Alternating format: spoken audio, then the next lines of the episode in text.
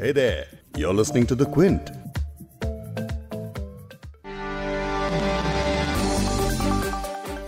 पिछले कई हफ्तों से चले आ रहे लॉकडाउन का ताला अब धीरे धीरे खुलने लगा है। जून के महीने में लगभग सब कुछ खोलने की तैयारी है। सिर्फ़ उन इलाकों में जहाँ कोरोना के ज़्यादा मामले हैं, यानी कंटेनमेंट जोन वहाँ लॉकडाउन को 30 जून तक बढ़ा दिया गया है। लेकिन बाकी की जगहों पर करीब करीब सब कुछ खोल दिया गया है, या आने वाले हफ्तों में और खोल दिया जाएगा।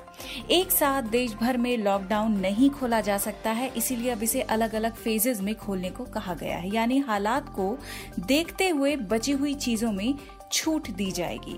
आप ये पॉडकास्ट आखिर तक ज़रूर सुनिए, भले ही आपको केंद्र की गाइडलाइन को लेकर जानकारी हो, लेकिन हम आपको ये भी बताएँगे कि आपके राज्य सरकार ने किन चीज़ों में राहत देने का फैसला किया है और किन में नहीं। क्विंट हिंदी पर आप सुन रहे हैं बिग स्टोरी हिंदी। मैं हूँ फबेहा सैयद। जब देश भर में लॉकडाउन लगाया गया था तो सभी को यही लगा था कि जब कोरोना के मामले कम नहीं हो जाते, सरकार ज़्यादा ढील नहीं देने वाली है। लेकिन जब भारत में कोरोना के मामले दो लाख तक पहुँचने वाले हैं, उस वक्त कोरोना के साथ ही जीने की हिदायत देते हुए सरकार ने अनलॉक वन की शुरुआत कर दी है। यानी लॉकडाउन खुलने का पहला फ़ेज़ शुरू हो चुका है। अनलॉक का मतलब है कि लोगों को कई चीज़ों में छूट मिली है और काफ़ी चीज़ें बदल गई हैं। मसलन नाइट कर्फ्यू जो अब तक शाम सात बजे से सुबह सात बजे तक का हुआ करता था, वो घटाकर रात नौ बजे से सुबह पाँच बजे तक कर दिया गया है। और इस दौरान ज़रूरी सेवाओं को छोड़कर बाकी सभी के लिए प्रतिबंध वैसे ही लगे रहेंगे जैसे पहले हुआ करते थे। केंद्र सरकार की गाइडलाइन के मुताबिक अनलॉकिंग तीन फेजेज में की जाएगी, जिसकी शुरुआत इसी हफ़्ते से होगी। फ़ेज़ वन में 8 जून से सभी धार्मिक जगहें hotels restaurants hospitality services shopping malls को खोलने की इजाज़त होगी। इस संबंध में केंद्र सरकार जल्द ही गाइडलाइन जारी करेगी। फ़ेज़ टू में राज्यों और केंद्र शासित प्रदेशों के साथ सलाह करके दूसरे फ़ेज़ में schools colleges educational institute training institute खोले जाएँगे। फ़ेज़ थ्री में स्थिति का आकलन करके international air travel metro rail cinema halls gyms swimming pools entertainment parks वगैरह खोले जाने की तारीख भी तय की जाएगी। अब बॉर्डर क्रॉस करके नौकरी करने वालों के मन में सवाल भी ज़रूर होगा कि क्या अब भी उन्हें किसी कर्फ्यू पास की ज़रूरत होगी? तो केंद्र की गाइडलाइन के मुताबिक, दो राज्यों के बीच और राज्यों के अंदर लोगों और सामान के आने जाने पर कोई पाबंदी नहीं होगी और ना ही अलग से कोई पास या परमिट लेने की ज़रूरत होगी। लेकिन राज्य अपने स्तर पर फैसला ले सकते हैं, यानी मुश्किलें अभी दूर नहीं हुई हैं। केंद्र की इस गाइडलाइन के मुताबिक पहली जून को लोग गाड़ियाँ लेकर निकले, लेकिन दिल्ली के बॉर्डर्स पर आकर घंटों तक अटके रहे। कैसा रहा अनलॉक का पहला दिन ये जानेंगे हमारे कॉलीग प्रशांत चौहान से, जो फरीदाबाद से आ रहे थे। उन्होंने सुबह मुझसे बात की और बताया कि कैसे उन्हें अनलॉक के पहले दिन फरीदाबाद से नोएडा आने में करीब चार घंटे लगे। लॉकडाउन के बाद मेरा फ़र्स्ट डे है ऑफ़िस का तो आज मैं निकला हूँ। मुझे लगा था कि रोड्स वगैरह खाली होंगी, लेकिन इतना ज़्यादा ट्रैफ़िक है नॉर्मल डेज़ में भी इतना नहीं होता था। नौ बजे की आज मेरी ऑफ़िस शिफ्ट है और अभी ग्यारह बजे के आसपास हो गए हैं और मैं अभी तक फरीदाबाद को ही क्रॉस कर पाया हूँ। पुलिस ने बैरिकेटिंग कर रखी है, लेकिन किसी का पास वगैरह कुछ चेक नहीं हो रहा है। जाने दे रहे हैं, लेकिन बैरिकेटिंग कर रखी है तो इसलिए लंबा सा जाम लगा हुआ है, जिसको पार करने के लिए दो घंटे लग रहे हैं। इतना ज़्यादा ट्रैफ़िक है कि लोग यू टर्न ले रहे हैं मेन हाईवे पर ही। मुझे नहीं लगता कि मैं बारह बजे तक ऑफ़िस पहुँच पाऊँगा, जिस हिसाब से ट्रैफ़िक है। प्रशांत 12 बजे के बाद ही ऑफ़िस पहुँच पाए। पहली जून की सुबह तक दिल्ली आने के लिए बॉर्डर्स पर कोई रोक नहीं थी, लेकिन दोपहर को दिल्ली के मुख्यमंत्री अरविंद केजरीवाल ने यह ऐलान किया कि दिल्ली के बॉर्डर्स अभी एक हफ़्ते तक और सील रहेंगे। उन्होंने अपनी इस प्रेस कॉन्फ्रेंस में दिल्ली की जनता से राय भी मांगी कि क्या दिल्ली बॉर्डर्स खोल देने चाहिए या इसे सील्ड ही रखना चाहिए। सीएम केजरीवाल ने यह भी बताया कि दिल्ली में कौन सी चीज़ों को खोला जाएगा। दिल्ली में अब सैलॉन्स बाबू शॉप्स खुलेंगी, लेकिन स्पा बंद रहेंगे। अभी तक दिल्ली में बाज़ार और इवन के हिसाब से खुल रहे थे, लेकिन अब ऐसी कोई पाबंदी नहीं रहेगी। अब बाज़ार में सभी दुकानें खुलेंगी। इसके अलावा ऑटो रिक्शा में एक सवारी की लिमिट खत्म कर दी गई है। वहीं बाइक पर भी दो लोग बैठ सकते हैं। दिल्ली में कोरोना वायरस की अगर हम बात करें तो पिछले चार दिन से लगातार रोज़ाना हज़ार के करीब केसेस दर्ज हो रहे हैं। कुल संख्या दिल्ली में बीस हज़ार के करीब पहुँच चुकी है। दिल्ली से ही जुड़े हरियाणा की अगर हम बात करें तो हरियाणा के चार ज़िले हैं जो दिल्ली बॉर्डर से लगे हुए हैं। उनमें भी लगातार मामले बढ़ते जा रहे हैं। दिल्ली बॉर्डर से लगे गुरुग्राम में पिछहत्तर कंटेनमेंट जोन हैं, फरीदाबाद में उनसठ, झज्जर में 27 और सोनीपत में 80 कंटेनमेंट जोन्स हैं। रविवार शाम को यानी अनलॉक शुरू होने से ठीक एक दिन पहले गुरुग्राम में सतानवे और मामले सामने आए हैं। वहाँ मामलों की कुल संख्या अब सात सौ चौहत्तर हो चुकी है। इसीलिए केंद्र सरकार ने जो लॉकडाउन खोलने के लिए गाइडलाइंस जारी की हैं, वो फ़िलहाल हरियाणा में लागू नहीं होती हैं।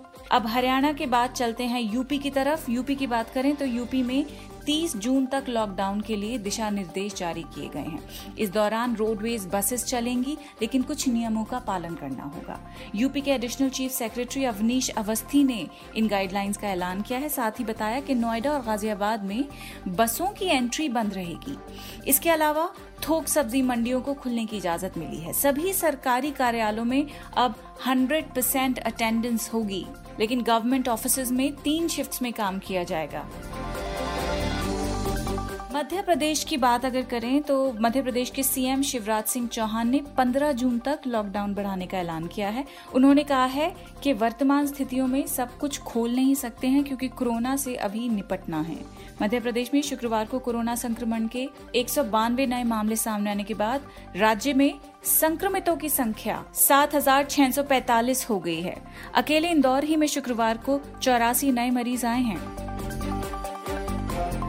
अब बात करते हैं पंजाब की, जहाँ कोरोना वायरस के लगभग 2300 केसेस दर्ज हुए हैं, जिनमें से 48 से ज़्यादा लोगों की मौत हो चुकी है।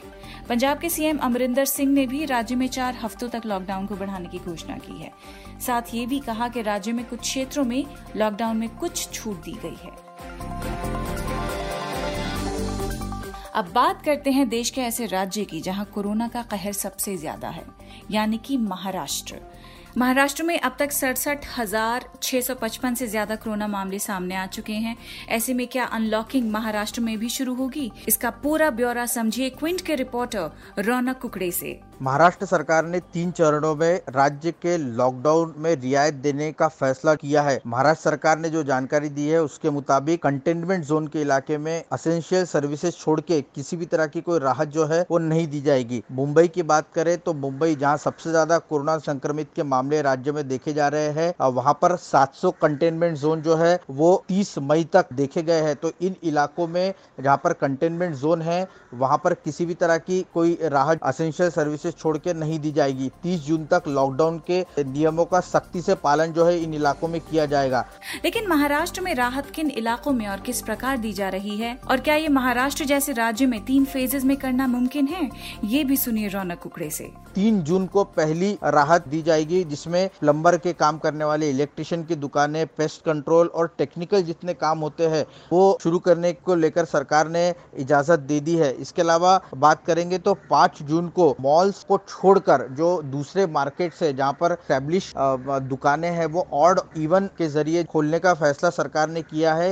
ये दुकानें सुबह नौ बजे से शाम सात बजे तक खुली रहेगी। इसके अलावा 8 जून को महाराष्ट्र के अलग अलग इलाकों में जो ऑफ़िस है, वो खोले जा सकेंगे। इस तरह की भी सरकार ने इजाज़त दी है, लेकिन सरकार का ये कहना है कि प्राइवेट ऑफ़िस में 10 फ़ीसदी से ज़्यादा स्टाफ जो है, वो काम पर नहीं आ सकेगा। ये जो प्राइवेट ऑफ़िस है जो ये चलाते हैं, उनके मालिकों को इस बात का ध्यान जो है, वो रखना होगा और एक अंडरटेकिंग भी सरकार को लिख के देनी होगी। अगर उनको परमिशन दी जाती है तो दस फ़ीसदी से ज़्यादा स्टाफ जो है, वो ऑफ़िस में एक समय में वो अलाउड नहीं करेंगे। ये भी सरकार को प्राइवेट ऑफ़िस शुरू करने वालों को लिख कर देना होगा। तो कुल मिलाकर मिशन बिगेंस अगेन इस नारे के तहत महाराष्ट्र सरकार जो है, वो आगे बढ़ती हुई दिख रही है और मुख्यमंत्री उद्धव ठाकरे ने साफ़ तौर पर कहा है कि धीरे धीरे फूक फूक कर हर कदम सरकार जो है उठाती हुई दिख रही है क्योंकि एक बार किसी चीज़ को शुरू करके उसे वापस बंद नहीं करना है। इसलिए धीरे धीरे सभी चीज़ों को जाँच परख कर उसमें रियायत देने की सरकार जो है, वो कोशिशें कर रही है। सरकार ने साफ़ तौर पर यह कह दिया है कि जो सलून्स है, मॉल्स है इंटर स्टेट ट्रैवलिंग है या जिम्स है, इस पर पूरी तरीके से अभी भी पाबंदी जो है, वो पहले की तरह ही लागू रहेगी। इतना ही नहीं तो लोकल ट्रेन और मेट्रो ट्रेन की सर्विसेज़ भी जो है, उसे खोलने को लेकर भी फ़िलहाल कोई फैसला जो है, वो नहीं लिया गया है। अब चलते हैं राजस्थान की ओर। यहाँ कोरोना मामले सोमवार को आठ हज़ार आठ सौ इकतीस तक पहुँच गए हैं। राज्य में करीब एक सौ चौरानवे मौतें हो चुकी हैं, जबकि पाँच हज़ार नौ सौ सत्ताईस के करीब मरीज़ ठीक भी हो चुके हैं। अपने भिलवाड़ा मॉडल के लिए एक अलग पहचान बनाने वाला राज्य कोरोना के लिए आगे किस प्रकार तैयारी कर रहा है, ये सुनिए राजस्थान के सीएम अशोक गहलोत से, जिन्होंने क्विंट के एडिटोरियल डायरेक्टर संजय पुगलिया से खास बातचीत की है। इतना मैं कह सकता हूँ कि राजस्थान में हमने फिर भी एक भिनोड़ा मॉडल की आप लोगों ने बहुत अप्रिशिएट किया। फिर बाद में जयपुर में काफ़ी केसेस बढ़े तो लोगों ने बहुत चिंता व्यक्त करी। आज वो भी कंटेनमेंट हो गया है रामगंज भी यहाँ पर। और तमाम पैरामीटर राजस्थान के अच्छे हमारे हैं। चाहे वो टेस्टिंग वैसे वैसे पहले फैसिलिटी थी नहीं हमारे यहाँ बाहर जाते थे पूना और दिल्ली। आगे चौदह हज़ार टेस्टिंग पर डे होने लग गई है। साढ़े तीन तीन लाख अस्सी हज़ार हमने टेस्ट कर लिए राजस्थान के अंदर। और जल्दी पच्चीस हज़ार पर डे टेस्टिंग की फैसिलिटी शुरू हो जाएगी। और पर मिलियन जो है टेस्ट राजस्थान में नेशनल एवरेज ज़्यादा है, चार हज़ार सात सौ हमारे यहाँ पर है। जबकि देश के अंदर दो हज़ार पाँच सौ है। मृत्युदर भी राजस्थान में 2.2 है, जबकि देश के अंदर 2.9 परसेंट है। इस प्रकार से हमने रिकवरी रेट तो सबसे शानदार राजस्थान में देश के अंदर 62.87 परसेंट जबकि नेशनल लेवल पर 47 परसेंट है। तो कहने का मतलब है कि हमने पूरी कोशिश करी इंफ्रास्ट्रक्चर मज़बूत करें। अब भी हम आगे के लिए आपको कहना चाहेंगे कि एमएलए जो फंड होते हैं मेंबर पार्लियामेंट फंड को तो समाप्त कर दिया गया दो साल के लिए। हमने उसको ट्रांसफ़र कर दिया है मेडिकल हेल्थ के लिए।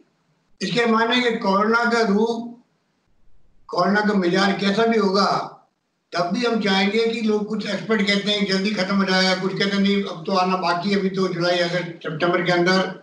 हम चाहेंगे कि गाँव में सब सेंटर पीएचसी सीएचसी तक डिस्ट्रिक्ट हॉस्पिटल के अंदर सब जगह हमें मजबूती मिले मज़बूत करें इंफ्रास्ट्रक्चर कैसी भी स्थिति आएगी, उसका मुकाबला करने के लिए तैयार रहेंगे, वो हमारी सोच है, उसी लाइन में आगे बढ़ना चाहते हैं। राजस्थान के सीएम अशोक गहलोत का ये पूरा इंटरव्यू आप क्विंट और क्विंट हिंदी की वेबसाइट और यूट्यूब चैनल्स पर देख सकते हैं। पश्चिम बंगाल सरकार ने भी राज्य में कुछ छूट और शर्तों के साथ लॉकडाउन को 15 जून तक बढ़ा दिया है। पश्चिम बंगाल में संक्रमित मामलों की संख्या रविवार को 5000 का आंकड़ा पार कर गई है। इसके अलावा कोरोना वायरस से राज्य में 317 मौतें भी हुई हैं। क्विंट की रिपोर्टर इशाद्रिता लाहिड़ी से सुनिए पूरा ब्यौरा। पश्चिम बंगाल में राज्य सरकार ने लॉकडाउन 5.0 के गाइडलाइंस जारी कर दिए हैं। इनफैक्ट राज्य के ये जो गाइडलाइंस है, ये सेंट्रल गवर्नमेंट के गाइडलाइंस से पहले आए हैं। नए गाइडलाइंस के मुताबिक राज्य में जो अफेक्टेड जोन्स हैं, उनके अलावा बाकी हर जगह में कई सारी रिलैक्सेशन दी गई हैं। ये अफेक्टेड जोन्स क्या है? आपको याद दिला दे कि पश्चिम बंगाल में कंटामिनेशन जोन्स को तीन एरियाज़ में डिवाइड किया गया था ए बी और सी ए है अफेक्टेड जोन बी है बफर जोन और सी है क्लीन जोन तो अभी सरकार कह रही है कि ये अफेक्टेड जोन्स में लॉकडाउन 15 जून तक चलेगा। इसके अलावा जो बाकी एरियाज़ हैं, वहाँ पे बहुत सारे रिलैक्सेशन होंगी। ये रिलैक्सेशन क्या है? वेल फ़र्स्ट जून से tea garden jute mill small medium और लार्ज इंडस्ट्रीज़ और कंस्ट्रक्शन एक्टिविटी सारे शुरू हो सकते हैं हंड्रेड परसेंट वर्कर कैपेसिटी के साथ।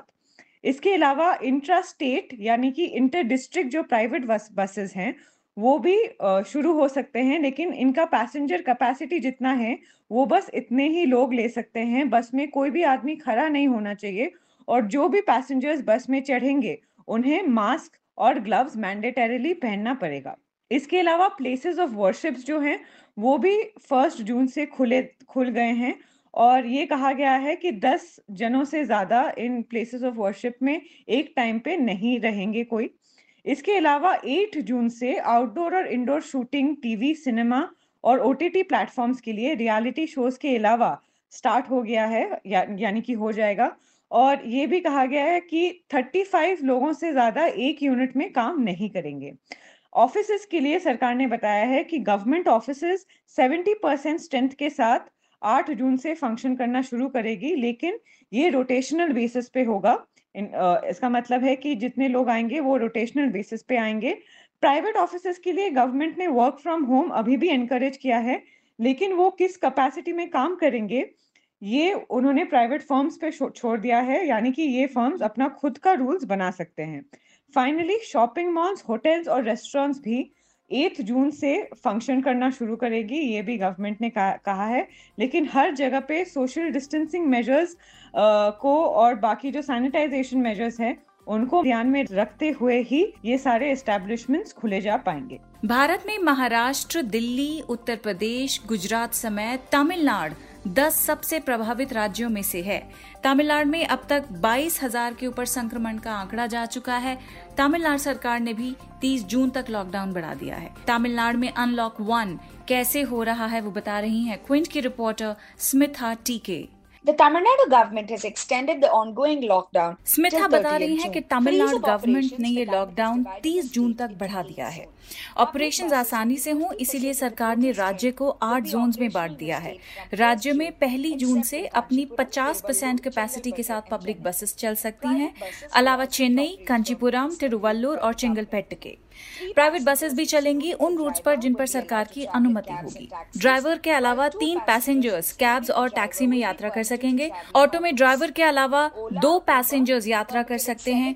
चेन्नई समेत कुछ शहरों में ओला और उबर चल सकती हैं, लेकिन सिर्फ़ तीन पैसेंजर्स के साथ ही सभी धार्मिक स्थल hotels resorts shopping malls educational institutions theatres gyms swimming pools bars parks sports complexes ये सब जगह अब भी बंद रहेंगी। गैदरिंग्स पर भी पाबंदी है। इंटरस्टेट ट्रांसपोर्ट अभी भी बंद रहेगा। चेन्नई और राज्य के दूसरे शहरों में कंटेनमेंट जोन के बाहर नॉन एसी रेस्टोरेंट्स खुल सकते हैं, लेकिन सिर्फ़ 50 प्रतिशत ऑक्यूपेंसी के साथ ही। प्राइवेट फर्म्स भी 50 प्रतिशत स्टाफ के साथ ही खुल सकती हैं, लेकिन वर्क फ्रॉम होम को ज़्यादा बढ़ावा दिया जा रहा है। लोकल ट्रेन सर्विस और मेट्रो के ना चलने पर अभी पाबंदी है। राज्यों और जोन्स के बीच यात्रा करने वालों के लिए ई पास और क्वारंटीन के नियम अब भी पहले जैसे लागू होंगे। तो इतना तो साफ़ है कि भारत में कोरोना के मामले लॉकडाउन के बावजूद सिर्फ़ बड़े ही हैं। और यही वजह है कि भारत फ्रांस और जर्मनी को भी पीछे छोड़ते हुए सबसे ज़्यादा प्रभावित देशों की लिस्ट में सातवें नंबर पर पहुँच गया है। भारत में स्वास्थ्य मंत्रालय का ताज़ा आंकड़ा अगर आप देखेंगे तो उसके मुताबिक केसेस का आंकड़ा एक लाख नब्बे हज़ार पार कर चुका है, यानी बहुत ही जल्द दो लाख के करीब पहुँचने वाला है। इस सब के बावजूद, भारत सरकार इस महीने से लॉकडाउन को लगभग पूरी तरह खोलने की तैयारी में है। ऊपर से एक्सपर्ट्स का ये कहना कि भारत में worse is yet to come ऐसे में ये सवाल कि लाइफ ज़्यादा ज़रूरी है या लाइवलीहुड इसने सरकारों के सामने एक बड़ा सवाल खड़ा कर दिया है। लॉकडाउन के खुलने से आर्थिक राहत तो मिलेगी, लेकिन कोरोना के आंकड़े जब और बढ़ने शुरू होंगे तो सरकारें इसके लिए कितनी तैयार हैं, उसका पता आगे ही लगेगा। फ़िलहाल सरकार ने रिलैक्सेशन तो दी हैं, लेकिन अगर इस खतरनाक वायरस से आप खुद बचना चाहते हैं, अपने परिवार को बचाना चाहते हैं तो उसका ख्याल आपको खुद ही रखना होगा। इस पॉडकास्ट के एडिटर नीरज गुप्ता हैं और इसे प्रोड्यूस किया है फबीहा सैयद ने। अगर आपको बिग स्टोरी सुनना पसंद है तो क्विंट हिंदी की वेबसाइट पर लॉग ऑन कीजिए और हमारे पॉडकास्ट सेक्शन का मज़ा लीजिए।